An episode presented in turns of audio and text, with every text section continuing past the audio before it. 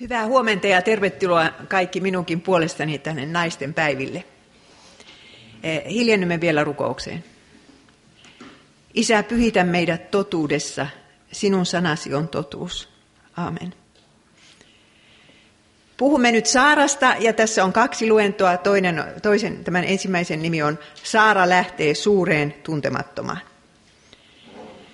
Ja äh, aloitetaan siitä, että Saara on se henkilö, jonka nimi tai, tai joka mainitaan Uudessa testamentissa kaikkein useimmin vanhan testamentin naisista.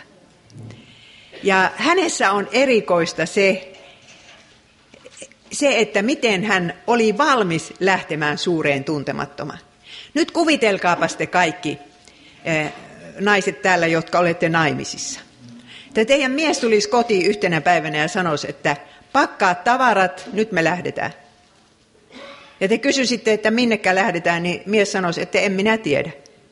Jumala on käskenyt, että lähdetään ja, ja nyt me lähdetään. Ja tarkoittaa sitä, että teidän on iäksi kaikeksi jätettävä kotinne, perheenne, siis tietysti mies lähtee mukaan, mutta ja lapsiahan niillä ei ollut.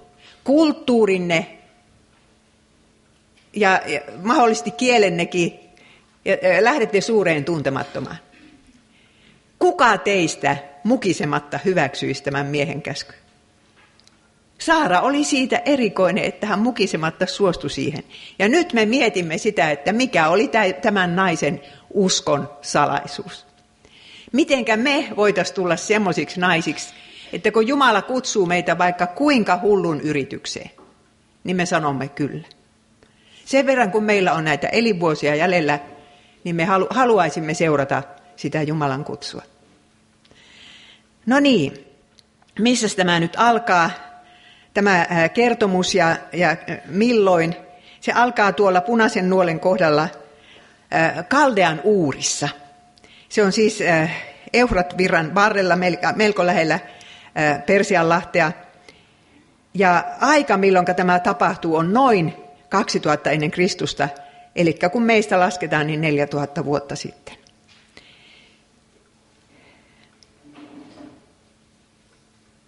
Ja äh, kulttuuri ja sivistyshän ei ole tullut maailmaan vasta 1900-luvulla. Sitä oli totisesti jo silloin 4000 vuotta sitten siellä äh, Babyloniassa ja Assyriassa.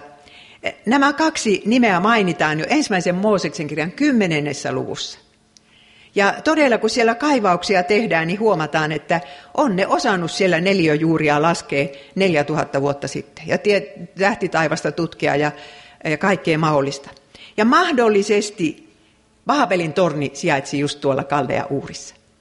Eli siellä oli se paikka, missä ihmiskunta nousi ensimmäisen kerran oikein yhteisvoimin kapinaan Jumalaa vastaan, että ei me mitään Jumalaa tarvitakaan, me pystytään pääsemään taivaaseen oman tornin avulla. No sitä torniahan ei sitten enää ollut, mutta, mutta niin kuin mahdollisesti sen paikalla seisoi tuo temppeli, josta, josta on kaivauksissa on löydetty se uurista semmoinen iso temppeli.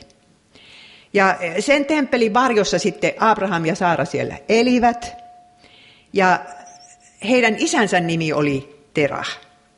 Tämä Terah oli niin kuin kymmenes, kun lasketaan sukupolvia Noasta lähtien. Ei kun Abraham oli kymmenes, Terah oli yhdeksäs. Ja Terahilla oli kolme poikaa, Abraham, Nahor ja Haaran. Ne syntyvät kaikki siellä Kaldean uurissa – ja se nuorimmainen, se Haaran, kuoli siellä uurissa. Mutta hänelle jäi poika ja kaksi tyttöä ja sen pojan nimi on Loot. Ja Lootiin me tässä luennossa palaamme vielä muutaman kerran. Ja tämä oli ilmeisesti semmoinen puolinomadiperhe, että ne asuu kaupungissa ja sitten niillä oli palvelijat, jotka niiden karjaa laiduntivat siellä maaseudulla. Ja kun siellä on tehty kaivauksia 1920-luvulta lähtien, niin sieltä on löydetty vaikka mitä hienoa. Siis hienot talot, joissa saattoi olla kappelikin sisällä ja naisten kaiken maailman hienoja koristeita ja, ja tämmöistä, että Saara oli rikas ja hieno rouva. Mutta mihinkäs tämä Terahin perhe sitten usko? Eh, haluaisimme ajatella niin, että no nämä nyt oli niitä oikeita uskovaisia, jotka oli kymmenen sukupolvea se uskon säilyttäneet. Mutta valitettavasti Joosua sanoo tällä lailla, Joosua 24.2. Kauan sitten teidän esi-isänne asuivat Euratvirran toisella puolen ja he palvelivat vieraita jumalia. Yksi esi-isistänne oli Terah, Abrahamin ja Naahorin isä. Ilman Jumalan palvelusta on mahdottoman vaikea säilyttää sitä oikeata uskoa. Moni sitä on yrittänyt, mutta kyllä se vaikeaa on. Mutta äh, kyllä minä nyt uskon, että tämä Terahin perhekin tiesi ne kertomukset maailman luomisesta, syntiin lankeemuksesta, vedenpaisumuksesta ja, ja Baabelin tornista. Mutta samalla he palvoivat niitä sikäläisiä jumalia, anteeksi. Valitettavasti. Ja kaivauksissa on käynyt ilmi, että siellä Uurissa oli pääjumala semmoinen Sin-niminen kuun jumala. Ja se vaati ihmisuhreja. Te ette usko, kuinka moni maailma uskonto on vaatinut ihmisuhreja. Ei siitä hirveän kauan ole, kun Japanissakin sitä tapahtui. Ja, ja Abraham ja Saara siis näkivät sen, miten ihmisiä uhrataan Jumalan kunniaksi tai hänen lepyttämisekseen luultavasti. En tiedä, minkälaisia ne menot olivat, mutta semmoista siellä nyt oli. Ja äh, tässä on muutamia äh, niin kuin niitä esineitä, mitä sieltä hiekasta on löytynyt. Äh, tämä härkähän se on jostain syystä Lähi-idässä ja Egyptissä semmoinen tärkeä Jumala. Että kyllä sitä härkää on palvottu, kultaista vasikkaa ja kaikkea tämmöistä.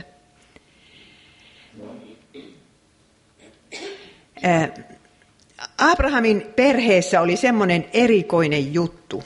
Jos katsotte tätä sukupuuta, niin huomaa, että sillä on Tera on ylimmäisenä. Ja hänellä on nuo kolme poikaa, Abraham, Nahor ja Haran. Mutta myöskin Saara on Terahin tytär. Siinä kävi sillä tavalla, että Abraham ja Saara on puoliksi sisaria keskenään. Eri äiti, mutta sama isä. Tuntuu ihan kauhealta ajatukselta, mutta kun Mooseksen lakia ei vielä siihen aikaan ollut, ja ihmisten geenit oli siihen nähden hyviä kuin ne on nykyään, ettei niitä perinnöllisiä sairauksiakaan varmaan ollut lähes tulkoonkaan niin paljon kuin nyt, niin se oli siihen aikaan vaan sallittua. Minä en oikein osaa kuvitella, että, että mitenkä sitä saman perheen sisällä rakastutaan toisiinsa, mutta ihan selvästi Abraham ja Saara todella rakastivat toisiansa.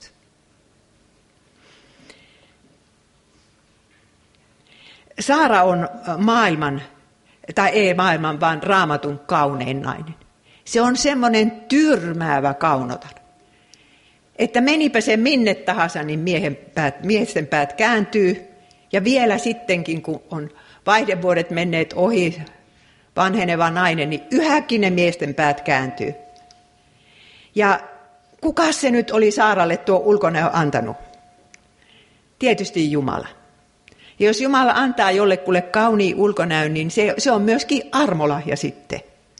Sitä pitäisi käyttää Jumalan kunniaksi. Mutta meidän kulttuuristamme, kulttuurissamme siitä on sitten tullut semmoinen palvonnan kohde, että sitten tehdään näitä idoleita ulkonäön perusteella. Ja se on todella surullista, että meidän nuoremme elävät semmoisten ulkonäköpaineiden keskellä, että me 6-70 meillä oli omat kompleksimme kyllä, mutta ei voi verratakaan siihen kuin nykyään. Että tässä on meillä rukouksen paikka, että meidän nuoremme, lapsemme ja lastenlapsemme eh, eivät menisi tähän halpaan, vaan he tajuaisivat, että, että, että sydän on kuitenkin tärkeämpi kuin ulkonäkö. No niin, Saara oli kaunis kuin mikä, mutta hänellä oli elämässään se tuska, se lapsettomuuden tuska. Ja minä olen ihan varma, että Saara olisi ollut minä päivänä tahansa valmis vaihtamaan se ulkonäkönsä yhteen pieneen poikaan. Hän olisi vaikka kuinka ruma tahansa, kun vaan saisi sen pojan. Mutta kun sitä ei tullut. Ja lapsettomuus on hirveän suuri tuska nykyaikaan Kyllähän meillä jokaisella on, on joko omaa kokemusta tai näemme toisten kokemusta, minkälainen tuska se on. Mutta siihen aikaan se oli vielä paljon pahempi. Nykyään naisen elämässä on muutakin tarkoitusta kuin lapset, mutta siihen aikaan ei oikein ollut. Se oli se naisen elämän pääasia. Ja, ja myöskin niin kuin uskonnolliselta kannalta katsottuna, niin Jumalan valtakuntaan ja Jumalan kansaan saatiin uusia jäseniä synnyttämällä niitä siihen Jumalan kansaan. Ja jos ei sitä, sitä tehnyt, niin sitten oli kyllä vajaa nainen. Ja kun siinä on vielä se miehen pettymys, mies odottaa periä.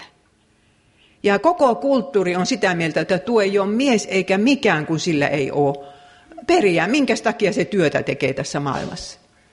Ketä varten tässä näitä eläimiä kerätään? Ja Saara joutui kestämään tätä vuodesta toiseen.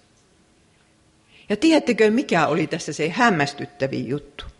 Se oli se, että kun tutkitaan niitä, eh, sitä kulttuuria, josta on aika paljon jäänyt sitten niitäkin savitauluja jäljelle, niin sieltähän löytyy ohjeet, mitä tehdään, jos ei lapsia synny. Otetaan sivuvaimo, otetaan niin monta, että syntyy.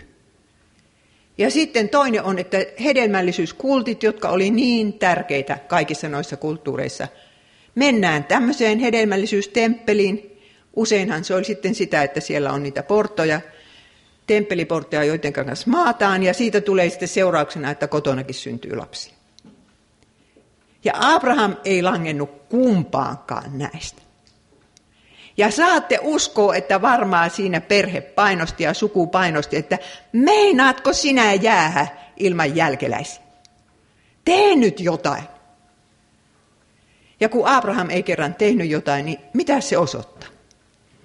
Se osoittaa sitä, että Saara ja Abraham todella rakastivat toisiansa. Ja tiesivät, että, että kahden kauppa kolmannen korva puusti. Jos he ottavat tähän jonkun kolmannen, niin, niin se heidän keskinäinen onnensa on mennyt. Minä just eilen sieppasin, ennen kuin nousin onnibussiin, niin, niin ostin lukemiseksi kirjan, mikä ihmeen revitty sydän sen kirjan nimi oli. Oli tehty tutkimus niin kuin uskottomuudesta. Täällä Suomessa on tutkittu. Ja kun siinä näkee sen niin selvästi, että mitenkä täydellisen, kauheen romahduksen se järjestää puolisolle, joka on uskoton. Se on niin, että kahden kauppa kolmannen korva pusti. No niin, ja minä uskon, että Abraham ja Saara myöskin tunsivat raamatun parisuhdelain. Mikä se on se raamatun parisuhdelaki, kun se löytyy yksi Mooses kahdesta, siis raamatun toisesta luvusta. Siellä on ensimmäiset häät. Jumala on siellä vihkimässä niitä Aatamia ja Eevaa ja, ja sanoo, että mies yksikkö, liittyköön vaimonsa yksikkö. Ja heistä tulee yksi liha. Yksi plus yksi on yksi. Ja jos muita yhdistelmiä yritetään, niin tuloksena on hirveästi kyyneleitä. Ihan varmasti joku kärsii. Ja sitä kärsimystä on nykyään Suomi täynnä. Mutta heillä oli myöskin se Loot, kun se pikkuveli oli kuollut, se Haaran oli kuollut, niin Abraham ja Saara adoptoivat sen Lootin. Ja kyllä sitä veljenpojastakin voi hirveän suuri ilo olla, sanoo tässä yksi täti-ihminen, minä, joka en ole naimisissa, mutta jolla on 19 siskoja ja veljen lapsia. No niin, Saaran kauneus ei ollut vain ulkonaista vaan Pietari oikein, Pietarin kirjeessä kristittyjä neuvoo, että mikä se on se oikea kauneus. luku kolme ja kuusi, ei kun kolme. Älköön teidän kaunistuksenne olko ulkonaista, vaan se olkoon salassa oleva sydämen ihminen, hiljaisen ja rauhaisen hengen katoamattomuudessa. Tämä on Jumalan silmissä kallis. Sillä näin myös mu- muinoin pyhät vaimot, jotka panivat toivonsa Jumalaan, kaunistivat itsensä ja olivat miehellensä alamaiset. Niin oli Saara. Niin, tässä on nyt yksi, yksi oppi meille, rakkaat sisaret, joka meidän tänä päivänä pitäisi täältä naisten päivistä viedä mukanamme, että Meidän kaunistus, voi kun se olisi semmoinen salassa oleva sydämen ihminen. Että meillä olisi semmoinen sydän, joka, joka niin kuin, osaa rakastaa ja, ja tuntee sääliä kärsiviä kohtaa ja lohduttaa ja rohkaista. Miten kaunis onkaan semmoinen nainen, joka tätä osaa tehdä? Ja Saara oli semmoinen. Sitten tapahtuu Abrahamin ja Saaran elämässä ja myöskin Terahin elämässä se ratkaiseva juttu. Jumala aukaisee suusa ja puhuu. Ja viimeksi Jumala on puhunut Noalle ja siitä on kuulkaas vuosisatoja, jos ei tuhansiakin. Ja äh, Herra sanoi Abrahamille, no Abrahamin nimi oli ensin Abram. Tämä on 1 Mooses 12. Lähde maastasi, asuinsijoiltasi ja isäsi kodista siihen maahan, jonka minä sinulle osoitan. Ystävät, tämä on nyt se Jumalan ilmoitus. Ja ilmoitus on se kristiuskon tärkeä asia. E, että ei niin, että minä yritän jotenkin miettiä, että minkälainen se Jumala on. Vaan että Jumala tulee ja puhuu. Ja puhuu totuuden sanoja. Hän puhuu sillä tavalla patriarkoille, hän puhuu profeetoille, hän puhuu apostoleille. Ja meillä on se ilmoitus tässä raamatussa. Jos me halutaan tietää, minkälainen Jumala on, niin tämä kirja sen meille sitten kertoo. Ja minä olen sitä mieltä, että tämä oli Abrahamin ja Saaran oikean uskon elämän alku. Siihen asti noin epämääräisesti, no oli ne tienneet nyt ne alkukertomukset ja uskovat varmaan siihen yhteen näkymättömään Jumalaan. Ja toivottavasti eivät olleet osallistuneet niihin kauheisiin epäjumalan palvontamenoihin. Mutta tämän jälkeen ainakaan eivät osallistuneet. Nyt kun olivat kuulleet Jumalan äänen, niin nyt he seurasivat tätä ääntä. Ja sitten Abraham saa sen käskyn, että hänen on lähdettävä sieltä uurista. Hän on siinä vaiheessa, en tiedä kuinka vanha sanoisin, että voi olla jo 60 on lähdettävä asuinsijoilta isän kodista. Minä, joka läksin, kuulkaa, 27-vuotiaana Japani. Ja itkua väänsi ja ajatteli, että näenkö minä ikinä nuo isä ja äiti enää elossa, vaikka oli vain neljäksi vuodeksi menossa.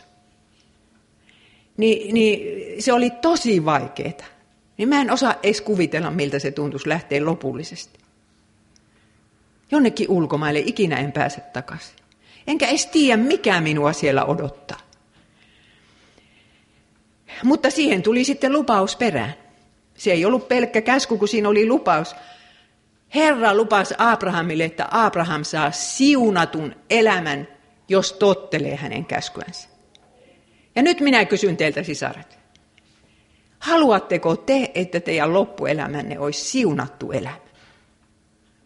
Vai riittääkö teille, että eletään nyt niin kuin yksi päivä kerrallaan täällä ja, ja vaikka ei sen kummempaa siunausta tästä minun elämästä olisi yhtään kellekään? Minä luulen, että täällä on yhtään naista, joka ei haluaisi sitä siunattua elämää.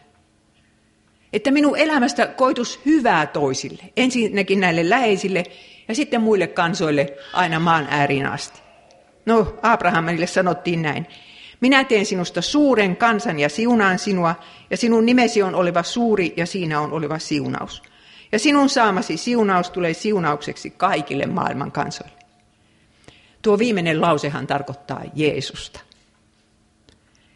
Siis mies, jolla ei ole yhtään lasta, siitä tulee suuri kansa, ja sitten siitä suuresta kansasta syntyy se Jeesus, se siunaus, joka on, on sitten kaikille kansoille tarkoitettu.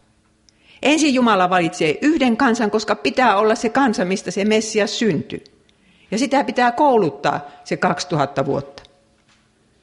Mutta sitten, se, sitten kun Jeesus on syntynyt, niin sitten se on taas tarkoitettu kaikille kansoille. Ja tähän eh, lupaukseen nyt sisältyy sitten se, se asia, että he tulevat saamaan lapsia. Saara ja hän tulevat saamaan lapsia. Ja tämä on se lupaus, jossa Saara sitten roikku 25 vuotta. Ja sitten äh, Abraham menee kotiin ja sanoo, että nyt me lähdetään. Ja hebrealaiskirja sanoo, Abraham lähti tietämättä, minne oli saapuva. Ei hän tiennyt, minne tässä ollaan menossa. Ja, ja Saara pakkas ne tavarat, hyvästeli ystävättärensä.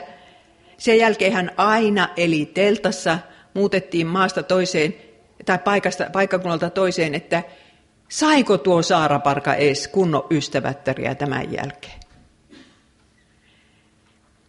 Telttaelämä alkaa. Siihen asti Saara on asunut hienossa talossa, jossa on sisäpihat ja puutarhat. Sen jälkeen se asuu aina teltassa. Otat aina vaarnat irti ja lähdet ja seuraavaan paikkaan. Mutta siinä oli se Jumalan suunnitelma takana, että jos Saaralla olisi ollut viisi lasta helmoissa, niin se olisi ajatellut, että missä nämä lapset koulutetaan. En minä lähde minnekään. Lasten on paras olla täällä kaldea uurissa. Mutta kun ei sillä ollut yhtään lasta, niin ajatelkaa mikä Jumalan suunnitelma. Ja tässä me nähdään se, että kun meidän elämään tulee niitä suruja ja tosi suuria onnettomuuksia, niin siinä on takana Jumalan suunnitelma. Meidän pitäisi vaan uskoa, että tässä on rakkauden suunnitelma takana, vaikka tämä näin pahalta tuntuu.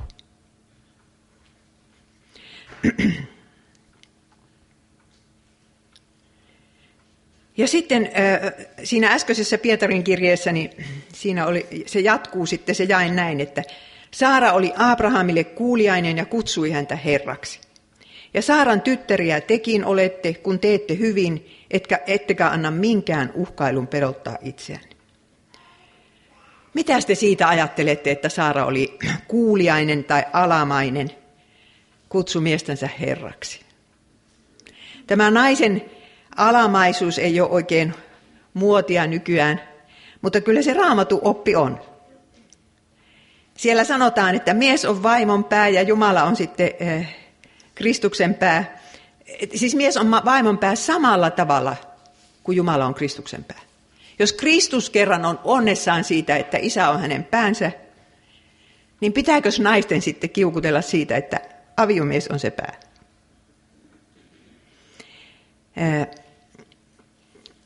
Minulla on tässä pari kuvaa, mitä, että mitä raamatussa tarkoittaa se, että mies on vaimon tai seurakunnan pää. Kun sanotaan, että naisella on se lasikatto, ei pääse ylenemään samaa vauhtia kuin miehet, niin silloin ajatellaan tämmöistä niin kuin pyramidia, jonka huipulla seisoo se, se johtaja sitten ja komentaa kaikkia niitä, jotka on siellä alempana. Mutta ei tämä, silloin kun puhutaan raamatussa niin kuin, että joku on toisen pää, niin ei se tätä tarkoita, vaan se pyramidi on kääntynyt toisinpäin. Se seisoo niin kuin kärkesä varassa se yhden pääparan hartioilla. Tämä on miehen asema perheessä ja papiasema seurakunnassa. Se kantaa vastuun siitä koko porukasta. Ja minä vaan kysyn, että kuka nainen on onnellinen, jos mies ei kanna sitä vastuuta. Naiset haluaa lasikaton läpi, kyllä hyö haluaa johtajan paikalle. No en minä sitä yhtään kiellä, ettei ne saisi sinne mennä, mutta, mutta siis kuitenkin nämä samat naiset valittaa, että miksi ei se tuo mies kanna vastuuta tästä meidän perheestä. Aina se luistaa siitä. Miehen ei anneta enää kantaa vastuuta. Ja Jumala on ajatellut niin, että heikommalle astialle hän ei anna tätä taakkaa, että se pyramidi on sen naisen harteilla että kun susi tulee vaikkapa seurakuntaan, niin kuin se aina tulee, niin naisetko sitä pistetään taistelemaan sitä vastaan? Tässä on se, mitä tarkoittaa, että joku on toisen pää. Ja minä ainakin kiitän Jumalaa, että minä olen siinä asemassa, ettei minun tarvitse olla päävastuussa perheessä eikä seurakunnassa. Ja nyt sitten Saara odottaa tulevansa raskaaksi, kun lupaus on kerran annettu. Niin joka kuukausi Saara ajattelee, että nyt, nyt minä tulen raskaaksi. Kohta minulla on se poika sylissä. Ja aika käy pitkäksi sitten odottaessa. Mutta minä luulen, että tämä asia teki Saaran lähdön helpommaksi, koska hän ajatteli, että kohta se syntyy se lapsi. Ja parempi olla lapsen kanssa vaikka teltassa kuin ilman lasta täällä hienossa talossa Uurissa – mutta sitten kun ne lähtevät liikkeelle sieltä Kaldea-uurista, niin Abraham esittää tämmöisen erittäin oudon pyynnön vaimollensa. Hän sanoo näin, että tee minulle tämä palvelus. Sano kaikkialla, minne menemmekin, että minä olen sinun veljesi. No totta, toinen puoli. Mutta, mutta siis tarkoitushan oli valehdella, että he eivät ole naimisissa keskenään. Ja minkä takia Abraham nyt tuommoista menee pyytämään? Sen takia, että tuohon maailman aikaan perhe oli se, perhe ja suku suojelivat ihmistä. Ei ollut mitään poliisilaitosta. Jos joku tulee ja tappaa minut, niin ei sinne poliisi tule. Se perhe tulee ja sanoo, että tämä kostetaan. Se oli se verikosto. Ja nyt kun, nyt kun Abraham lähtee tien päälle, niin ei ole ketään, joka sitä suojelisi. Ja kun silloin tuommoinen tyrmäävä kaunota ristuu siinä, siinä kamelin selässä, niin, niin siinä tulee mieleen, että järjestellään nyt näitä asioita, että eivät ihan heti minun kimppuun hyökkää. Mutta siitä huolimatta, sanokaa sisaret, miltä Saarasta tuntui, kun mies tuli sanomaan, että sanopa aina, että oot minun sisareni. Niin kuin se avioliitto siinä, siinä niin kuin nollata. Minä olen ihan varma, että Saaralla oli paha mieli. Mutta se sanoi, että tee hän niin, ja toivo sydämessä, ettei se koskaan tulisi ajankohtaiseksi. Hänen ei koskaan tarvitsisi sanoa, että tuo mies on minun veli. Ja ikään kuin kieltää, että se on minun mies. Ja ajatelkaa, Saara rakasti sitä miestä sydämensä pohjasta. Ja, ja Saara oli siitä onnellinen, kun se näki, että Abraham pitää häntä niin suuressa arvossa, että ei ota sivuvaimoa eikä mene hedelmällisyysriitteihin. Kyllä sillä Saaralla oli todistus Abrahamin rakkaudesta siinä koko ajan. Ja silloin kun se, kerran tietää, että tuo mies rakastaa minua, niin kyllähän siinä sitten antaa periksi yhdessä ja toisessa asiassa. Jos epäilee sitä rakkautta, niin silloin on paljon vaikeampi suostua mihinkään. No niin, sitten lähdetään sieltä Uurista, ja kartassa näkyy nyt punainen viiva ylöspäin Eufrat joen vartta, ja tullaan semmoiseen paikkaan kuin Haraniin, joka on nykyisen Turkin alueella. Ja äh, siellä sitten pysähytään moneksi vuodeksi. Ei ne tiennyt, minne ne ovat menossa. Ja Jumala antoi niihin pysähtyä sinne ja siellä oli niiden isä Terah oli niiden mukana. Ja ne olivat siellä niin kauan, kunnes Terah kuoli. Vuosikausia varmaan. Ja kuinka, käy, kuinka ollakaan, niin ne vaan rikastu siellä. Sanotaan, että ne lähti sitten jatkamaan matkaa kaikki ne orjineen, mitä ne siellä olivat hankkineet. Loppujen lopuksi kymmenen vuoden päästä käy ilmi, että Abrahamilla on 318 miespuolista orjaa naiset päälle. Silloin siellä tuhannen, tuhannen palvelijan porukka perässä kulkemassa. No niin, ne menevät sinne Haraniin, ja kun eläimet eivät kulje kuin enintään 10 kilometriä päivässä. Kuvitelkaa, että te lampaita kuletatte mukana. Ei niiden kanssa juosta siellä. Ja siellä on vuonia ja kaikkea, niin kyllä se varmaan hitaasti menee, se, mutta enintään 10 kilometriä.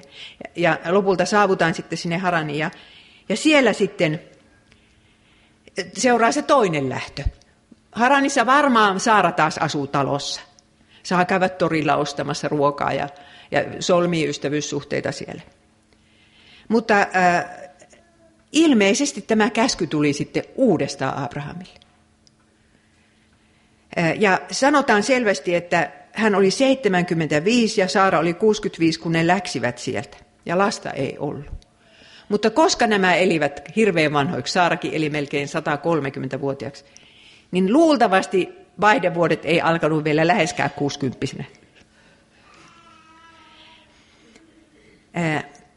No niin, lähdetään tuntematonta tulevaisuutta kohti. Ja sitten kuletaan sitä tietä, karavaanitietä, mitä aina on kulettu, sitä Eufratin virran vartta ja sitten, sitten alaspäin tänne Jordanin varteen. Ja siellähän kulki kyllä tämmöinen valtatie. Ja sitten saavutaan Sikemiin, joka on keskellä Israelia, nykyisellä länsrannalla. Ja yhtäkkiä siellä Herra sanoo, että nyt te olette tulleet perille. Tämä on se luvattu maa. Mutta samassa jakeessa sanotaan, että siellä asui siihen aikaan kananilaiset. Ja nyt kun Saara oli haaveillut, että kun me päästään sinne uuteen isänmaahan, niin taas rakennetaan talo, aloitetaan tämmöinen normaali elämä, niin Saara huomasi, että eihän, eihän me tätä maata saa omaksemme. Mitenkäs me saadaan nämä alkuperäiset asukkaat tästä lähtemään? Minä luulen, että se oli niille hirveä pettymys. Kun ne tajus, että jos tämä on nyt Jumalan suunnitelma, se tarkoittaa sitä, että minä asun teltassa loppuikään. En minä voi ruveta kutsumaan tätä maata omaksi. Minä asun vieraana ja muukalaisena täällä. Ja ystävät, eikö se ole se meidänkin, meidänkin elämämme, että vieraita ja muukalaisia tässä ollaan. Ei voida sanoa tätä, edes tätä rakasta isämaatamme Suomeen, että tämä nyt on se meidän kotimaa, jossa meidät hyväksytään ja meitä rakastetaan. Vieraita ja muukalaisia ollaan. Mutta Jumala lohduttaa Abrahamia sanomalla, että sinun jälkeläisillesi minä annan tämän maan. Siihen asti ne oli luulleet, että he saavat sen. Mutta nyt he kuulee, että jälkeläiset saavat sen. Ja Abraham rakensi sinne alttarin Herralle, joka oli ilmestynyt hänelle. Ja tämä on nyt tärkeä asia. Se alttari. Nimittäin se alttari tarkoittaa aina raamatussa Jumalan palvelusta. Ja minä kun yritin netistä etsiä kuvia, niin sieltä aina löytyy tämmöinen kuva, että Abraham on yksinään siinä alttari ääressä. Mutta kun lukee Lutherin Genesis-kommentaaria, niin kyllä huomaa, että ei se siinä yksinä ollut. Siellä oli kaikki ne orjat ja Saara ja Loot. Ja siellä piettiin yhteistä Jumalan palvelusta. Ja mitä ne siellä tekevät? Huutavat avuksi Herran nimeä, mikä tarkoittaa aina raamatussa yhteistä Jumalan palvelusta. Ja sitten ne tietävät tämän asian, mikä hebrealaiskirjeessä on sanottu, että ilman veren vuodatusta ei tapahdu anteeksi antamusta. Joten ne uhraa siinä eläimen. Ja mistä tämä on alkanut? Kuka se neuvoi ihmisille, että pitää uhrata eläimiä? Jumala neuvoi sen sieltä paratiisista lähtiessä, kun hän tappoi eläimiä ja teki Aadamille ja Eevalle nahkasta puvut. Ja se tarkoittaa sitä vanhurskauden vaatetta. Eli siitä lähtien ihmiset oli tiennyt, että, että veren pitää vuotaa, että saadaan Jumalalta synnit anteeksi. Ja ne jatkaa tätä perinnettä siinä. Ja, ja Luther sanoo, että, että koko seutu seurasi mielenkiinnolla, että jaa tämmöistä Jumalan palvelusta, kun siellä pietää. Ja niillä on näköjään näkymätön Jumala siellä. Ja, ja että se oli todistus ympäristölle tämä Jumalan palvelus. Ja niin se on nytkin. Jos joku käy uskollisesti kirkossa, niin se on todellakin todistus ympäristölle. Ja Abraham ei saanut sitä maata omakseen, mutta hän teki niin kuin eläimet reviirin merkitsevät, niin Abraham merkitsi sen noilla alttareilla. Hän rakenti aina alttari, missä vähänkin kauemmin oli. Ja meidän alttarimme, missä me huudamme avuksi Herran nimeä, niin se on sitten se, se kirkon alttari, missä jaetaan sitäkin ehtoollista ja muistetaan se, että ilman verenvuodatusta ei tapahdu anteeksi antamusta. Ei se ole niin kuin nykyään hirveästi selitetään, että Jumala on rakkauden Jumala, kyllä se meidät hyväksyy. Ei hyväksy, jos ei joku sovita niitä meidän syntejämme ja siinä pitää veren vuota. Ja se veri on sitten siinä ehtoollismaljassa. No niin, uskon taistelu jatkuu Saaran elämässä. Pettymys tulee joka ikinen kuukausi sen jälkeen, kun lupaus oli annettu, on mennyt kymmenen vuotta. Ja Saara tajuaa, että kohta on liian myöstä. Multa menee lapsen tekoikä ohi. Ja harva se kyllä pystyy uskomaan, että sittenkin on, kun vaihdevuodet on alkanut, niin, niin niitä lapsia rupeaa syntymään. Ja se on se taistelu siitä, että voiko Jumala kaiken. Voiko hän antaa mulle vielä lapsen, vaikka minun ruumis muuttuu yhä huonommin niin kuin soveltuvaksi tähän raskauteen. Pitääkö hän lupauksensa? Ja rakkaat sisaret, tämä on se meidän taistelu. Eikö sinunkin lapsesi ja lapsenlapsesi ole kastettu? Ja mitäs Jumala lupasi siinä kasteen yhteydessä? Minä olen sinut nimeltä kutsunut, sinä olet minun. Ja, ja nyt me sitten kilvottelemme uskoaksemme, että sen lapsen tai lapsenlapsen elämä on yhä Jumalan kädessä. vaikka mitä olisi tapahtunut.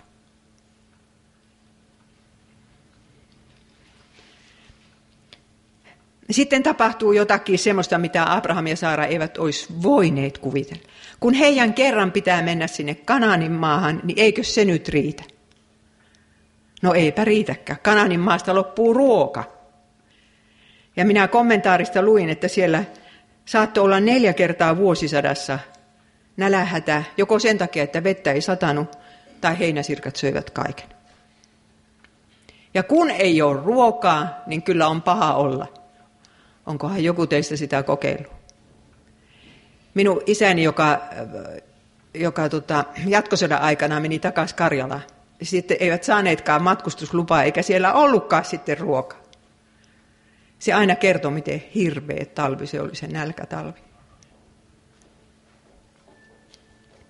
Että kyllä siinä ihminen johonkin lähtee sitä ruokaa ehtimään. Ja nämä sitten päättivät, että he lähtevät Egyptiin. Ei niillä mitään Jumalan käskyä siihen ollut. Mutta no, terveen järjen mukaan lähtivät, kun niili, kun se aina tulvii, niin kyllä siellä paremmin sitä ruokaa on kuin jossain muualla. Ja minä kun tuota, kävin Egyptissä, siitä on nyt jo parikymmentä vuotta, mutta siellä oli justiinsa silloin terroristit tappaneet joitakin turisteja, ja siellä ei ollut muita turisteja koko Kairossa kuin minä. Ja minä menin vaatimaan että hotellille, että kun tuossa kerran lukee, että täällä on kiertoajelu, niin minulle pitää järjestää se. No ne lähti minua bussilla viemään, siellä oli se yksi opas ja minä ja semmoinen hieno neiti. Ja se, neiti sanoi, että minä en kyllä tuonne pyramidiin kiipe. No minä kiipesin yksi. Ei varmaan monta ihmistä ole, jotka on yksinään käynyt tuolla. Kunto oli hyvä, kiipesin sinne, sinne. Eihän siellä ole mitään muuta kuin yksi huone siellä sisällä ja taas takaisin kauhean kapeat portaat. Ja nyt sitten, kun minä tätä Abrahamin historiaa tutkin, mä täysin, että tuo pyramidi oli 500 vuotta vanha, kun Abraham sinne meni. Se oli 500 vuotta vanha, yhtä kauan kuin nyt on meillä uskonpuhdistuksesta. Semmoinen on Egyptin kulttuuri. Ja muutenkin kun Egyptissä käydään, niin kyllä siellä suu auki katsotaan niitä, niitä pylväitä ja kaikkea siellä Karnakin temppelissä, Luxorissa ja siellä päin. Se on mahtava kulttuuri. No niin, ja sitten siellä oli kuulemma siihen aikaan jo rajatarkastus, väittää kommentaari. Ja Abraham sanoo nyt uudestaan Saaralle, minä tiedän, että sinä olet kaunis nainen. Kun egyptiläiset näkevät sinut ja käsittävät, että sinä olet minun vaimoni, he tappavat minut, mutta jättävät sinut henkiin. Sano siis, että olet minun sisareni, jotta minua kohdeltaisiin sinun takiasi hyvin ja saisin sinun ansiostasi pitää henkeni. Mikä mies se tämmöinen on? joka vaarantaa vaimonsa koskemattomuuden, että saisi pitää henkensä. Kyllä nyt tavallinen mies menee väliin, jos, jos niin hänen vaimonsa rupeaa joku muu ottamaan. Minä en voi ymmärtää tätä. Tämä ei minun aivoon mahdu, että Abraham käyttäytyi tällä lailla. Ja etenkin, kun ne tuli hakemaan sitä Saara. Joku oli kertonut Faaraolle, että siellä on kuule tyrmäävä kaunotar ja sitä mentiin hakemaan, ja Abraham ei sanonut, että se on minun vaimo. Jättäkää se rauhaa. Saara vietiin hoviin. Enpä tiedä, mitä siellä tapahtui, mutta siellä se ainakin oli muutama viikon, jos ei kuukauenkin.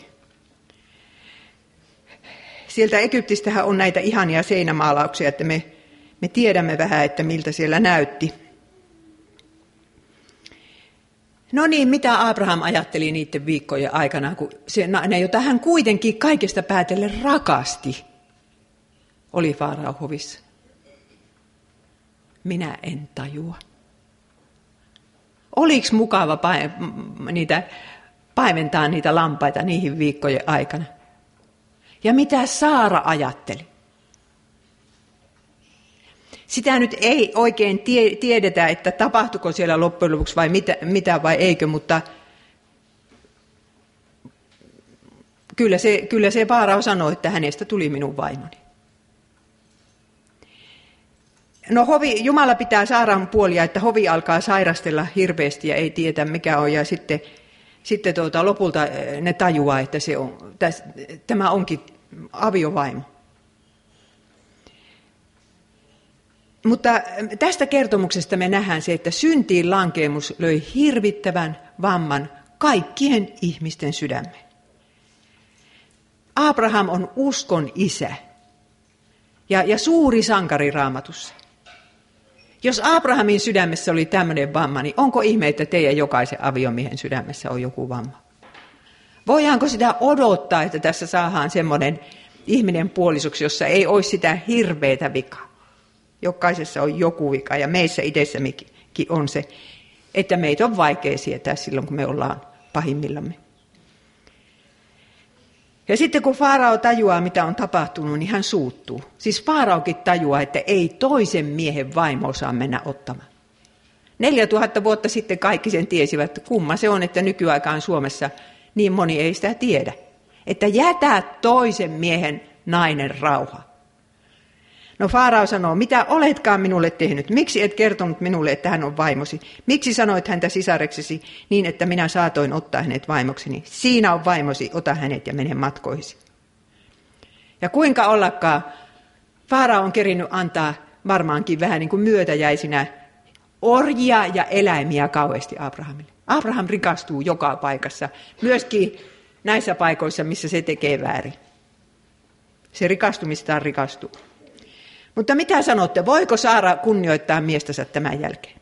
Kun ne lähtee sieltä Egyptistä takaisin Kananin maahan, niin liekköhän ollut aviopuolisoiden välillä kovin vilkasta keskustelua. Ja jos se olisi loppunut tähän, mutta kun se ei loppunut. Jonkun kymmenen vuoden päästä Abraham teki saman tempun. Se oli silloin Kananin maassa. Ja siinä vaiheessahan sitten Saara varmaan ajatteli, että ei se tajua yhtään, miltä minusta tuntuu. Ja kysyi itseltä, että rakastaako tämä mies minua. Ja, ja tota, kyllä se varmaan on niin, että, että mel, monessa avioliitossa melkein kaikissa, niin sillä aviopuolisolla on se joku vika. Sano, nyt kun ollaan naisten päivä, niin sanotaan, että se on siis se teidän miehenne. Jos on se vika, jota te yritätte niin korjata vuodesta toiseen, vuosikymmenestä toiseen, ja niin ajattelette, että jos ei sillä tätä vikaa olisi, niin mitenkä helppo sitä olisi rakastaa. Ja sitten hautajaisissa, jos se sattuu olemaan, se mies kuolee ensin, hautajaisissa joka ihka tajuaa, että minun olisi pitänyt rakastaa sitä semmoisena kuin se oli. Ja tämä on nyt sitten yksi läksy teille tänä päivänä. Se mies, joka teitä kotona auttaa, teidän pitäisi rakastaa sitä semmoisena kuin se on. Vaikka se ei muuttuskaan. Ja pyytää Jumalalta sitä rakkautta, että ei tarvitse sitten hautaisissa ajatella, että, että kun minä en sitä rakastanut.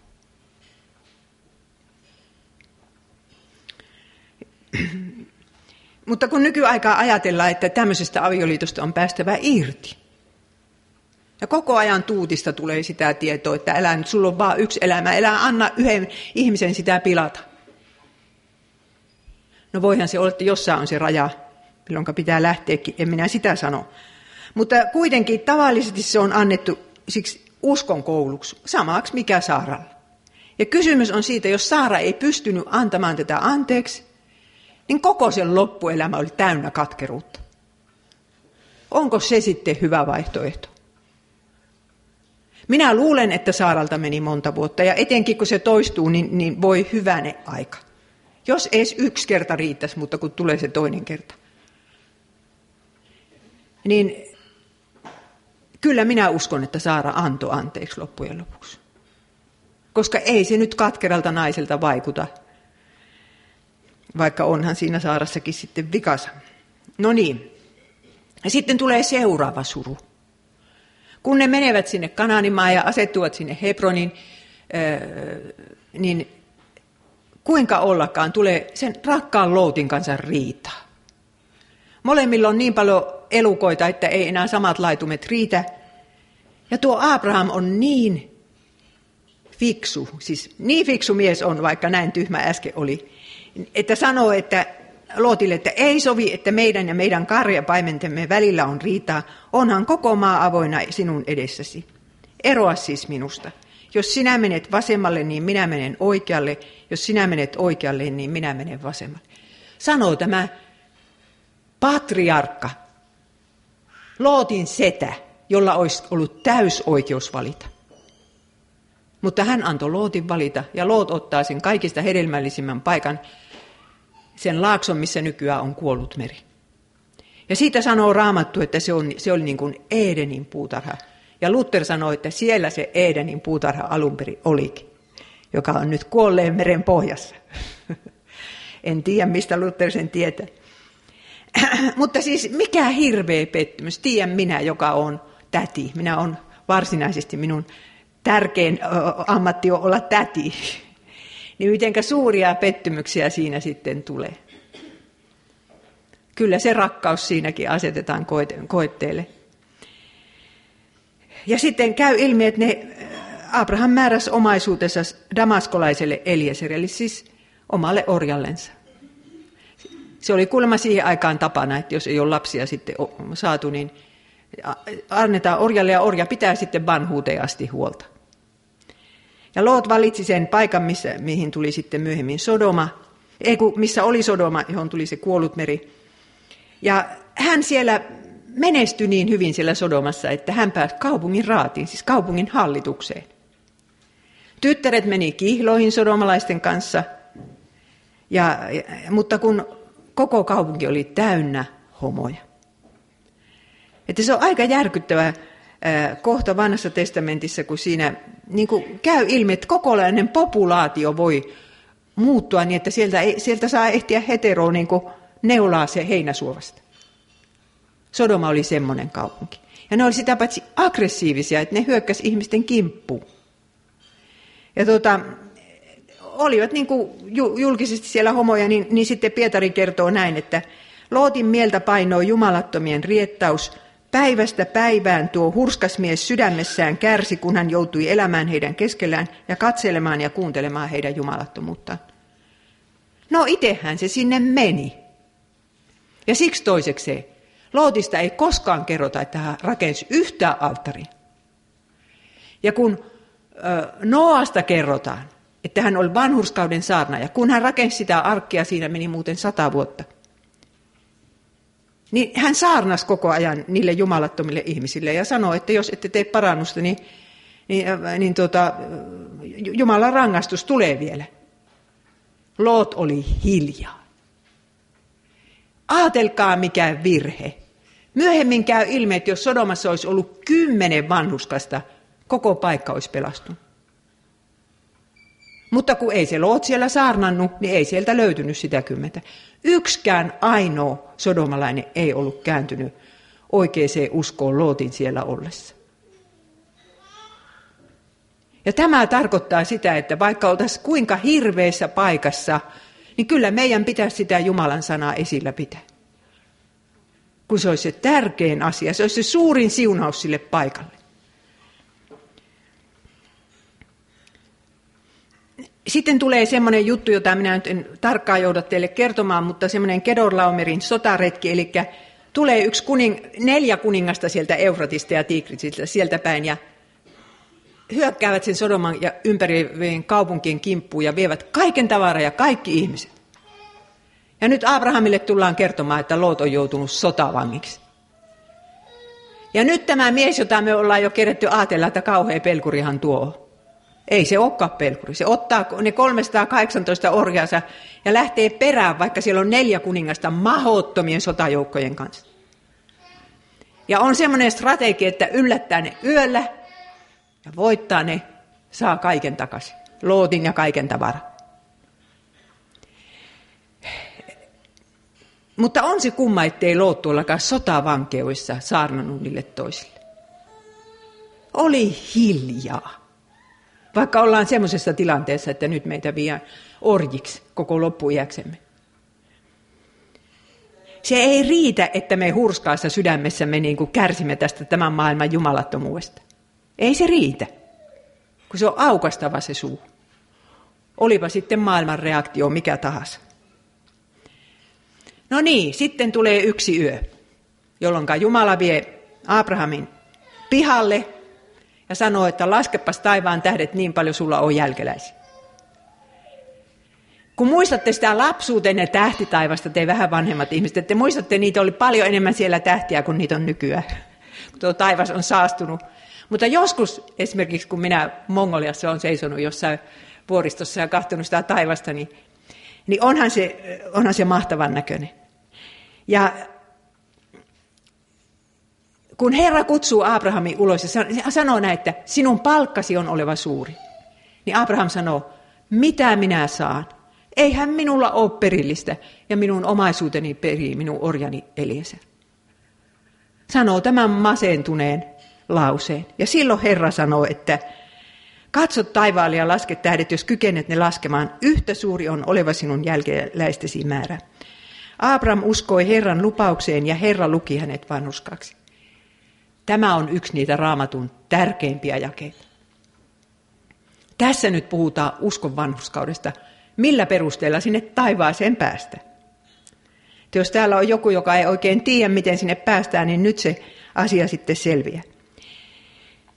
Että kun Abraham usko, kun se kahtoi niitä tähtiä, että minulla tulee vielä olemaan noin paljon jälkeläisiä, koska Herra niin sanoo. Ja hän ei valehtele. Niin silloin Herra katsoi tämän miehen, joka on niin pelkuri, että asettaa vaimonsa tuommoiseen vaaratilanteeseen, niin Jumala katsoi, että vanhuskas. Se tarkoittaa sitä, että viimeisellä tuomiolla sanotaan, että ei siinä ole mitään vikaa. Ei se ole koskaan tehnyt yhtään syntiä.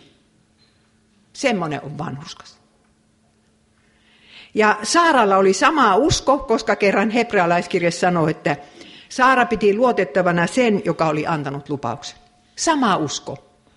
On mennyt 10 vuotta, on mennyt 15 vuotta, on mennyt 20 vuotta, ja yhä Saara pitää luotettavana sen, joka on antanut lupauksen. Ja no niin, vaihdevuodet ovat kyllä jo alkaneet. Ja äh, yhä Saara pitää luotettavana sen, joka oli antanut lupauksen. Ja roomalaiskirjeessä Paavali niin ihanasti kuvaa tuota Abrahamin uskoa. Roomalaiskirje 4.18. Ja Abraham toivoi, vaikka ei toivoa ollut. Sisaret, ettekö teki ole olleet siinä tilanteessa? Meillä oli minun syntymäkodissani vuosikaudet jääkaapin ovessa tämä lause. Abraham toivoi, vaikka ei toivoa ollut. Että jos, jos järjen kanssa ajattelee, niin ei ole toivo. Mutta kun katsotaan Jumalan lupausta, niin on toivo. Jumalan lupausta hän ei epäuskossa epäillyt, vaan vahvistui uskossa antaen kunnian Jumalalle. Ja oli täysin varma siitä, että minkä Jumala on luvannut, sen hän voi myös täyttää. Mitenkä voi vahvistua uskossa, kun menee 10 vuotta ja 20 vuotta ja sitä lasta ei synny? Vaan siten, että Jumala vahvistaa sen lupauksensa. Jumala tulee ja antaa uudestaan sen lupauksen. Ja sitä varten meillä tuo raamattu on annettu, että me aukasta se joka päivä ja luettaisiin sieltä lupaus. Ja mentäisi pyhänä kirkkoon ja kuulta siellä se lupaus. Ei se muuten tämmöinen usko säily. Se pitää kuulla se lupaus. No niin, sitten nämä uskon sankarit, joilla on näin mahtavaa uskoja, jotka on ja niin poispäin, niin sitten tämä kertomus jatkuu vähän surullisissa merkeissä. Kun ne vaihdevuodet alkoi, niin sitten Saara rupesi itse tulkitsemaan sitä Jumalan lupausta. Se varmaan kuitenkin tarkoitti sitä, että Abraham saa sen lapsen jonkun muun kautta kuin minun. Ja sitten se rupesi järjestämään. Ja Abraham oli passiivinen. Hänen olisi pitänyt olla perheenpää, joka laskee, että yksi ynnä yksi on yksi. Muuten siitä tulee tragedia. No Abraham antoi Saaran määrätä. Luku 16 jäi 2. Niin Saara, Saarai sanoi Abramille, Herra ei ole sallinut minun synnyttää, makaa siis minun orjattereni kanssa, ehkäpä hän voi synnyttää minulle lapsen. Abram myöntyi Saarain ehdotukseen. Joo, onhan se helppo ehdottaa, mutta sitten kun Saara näkee, että siellä se kaunis egyptiläinen orjatar rupeaa kulkemaan hänen miehensä teltassa niin kuin kotona, niin jos se rakasti sitä miestä, niin se oli aivan hirveä. Uni pakeni Saaran silmistä, kun se tiesi, että se nainen on siellä hänen miehensä teltassa. Ei ollut mukava. Mutta sitten käy niin, että, että se syntyy se lapsi. Ei kun, ei kun tulee ensin raskaaksi tämä Haakar. Ja onko Saara onnellinen? No ei se olekaan. Ja ha- Haakarille se nousee niin päähän, että se luulee pääsevänsä päävaimo asemaan ja rupeaa halveksimaan sitä Saaraa. Ja on tässä nyt sitten mukava perheelämä.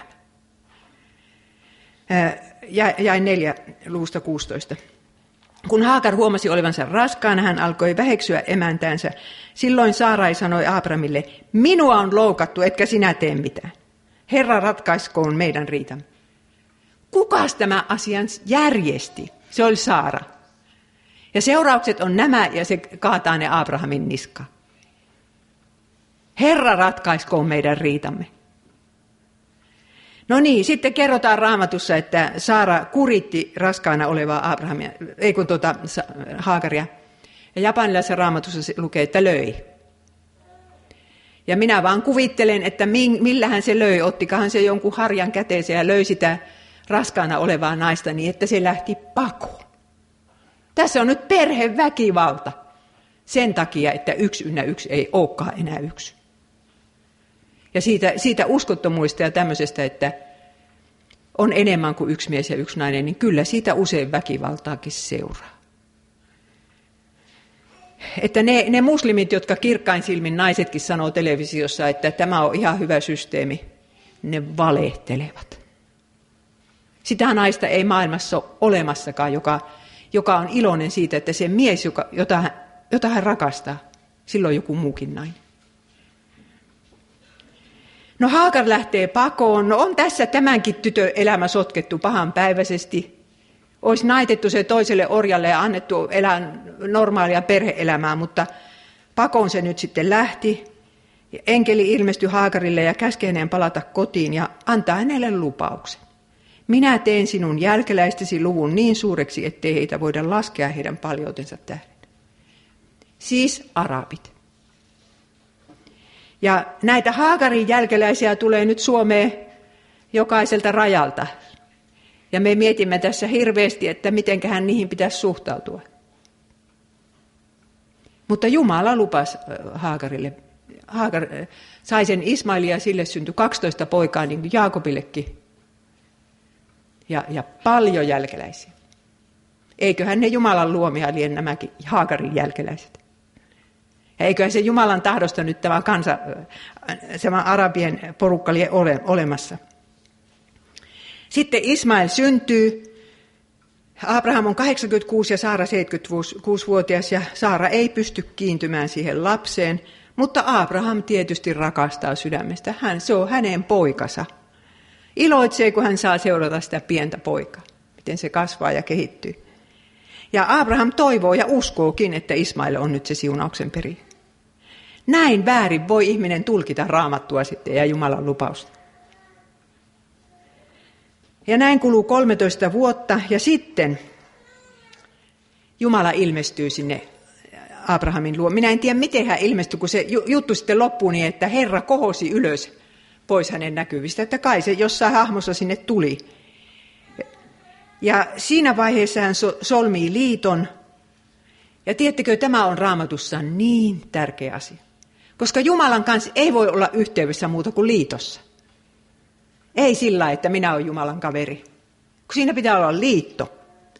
Ja se, se ensimmäinen liittohan oli Noan kanssa koko maailma ja, ja eläimetkin kuuluu siihen liittoon. Ja se liiton lupaus oli, että ei ikinä tätä maailmaa hävitetä enää veden kautta. Mutta tämä on nyt sitten toisenlainen liitto. Se on, Jumala solmii oman kansansa kanssa liiton. Ja se on se ympärileikkauksen liitto. Kaikki perheen ja suvun miehet ja jopa orjat ympärileikataan. Mutta meidän on huomattava se, että Abraham oli vanhurskas jo ennen tätä ympärileikkauksen liittoa. Että juutalaiset on sotkenut tämän asian Jeesuksen aikaan, ne luulivat, että se vanhuskaus saadaan siitä ympärileikkauksesta. Mutta se oli vaan, vaan niin kuin semmoinen merkki. Ja, ja ympäri leikataan kaikki, kaikki miehet, mutta samalla tämä Jumala sanoo käydessänsä sen lupauksen, että ensi vuonna sinä saat pojan, ja Abraham naurahtaa. Kuinka moni te, teistä on raamatusta löytänyt, että Abraham nauroi, kun kuuli tämän lupauksen? Ja sitten Abraham yrittää sanoa, että no, no eikö se nyt Ismail riittäisi, niin Herra sanoi, että minun liittoni jatkuu Iisakin kanssa, jonka Saara synnyttää ensi vuonna tähän aikaan. Ei se ystävät ole niin, että miehet on vain tärkeitä pelastushistoriassa. Naiset soittaa toista viulua. Kun Saara on just yhtä tärkeä. Se piti Saarasta syntyä se lupauksen lapsi. Ja jumalaisuuden pohjautuu liittoon ja nykyään se liitto solmitaan kasteessa. Ei voi olla kristitty, jos ei ole kastettu. Ja sitä kastetta pitää pitää arvossa sillä lailla, että ei ainakaan kastata itseensä uudestaan. Sehän on täydellistä armon välineen halveksimista. Tästä voisi puhua paljonkin, mutta nyt jatketaan. Minä ihan kohta lopetan. Oikeastaan olisi pitänyt jo lopettaakin. No,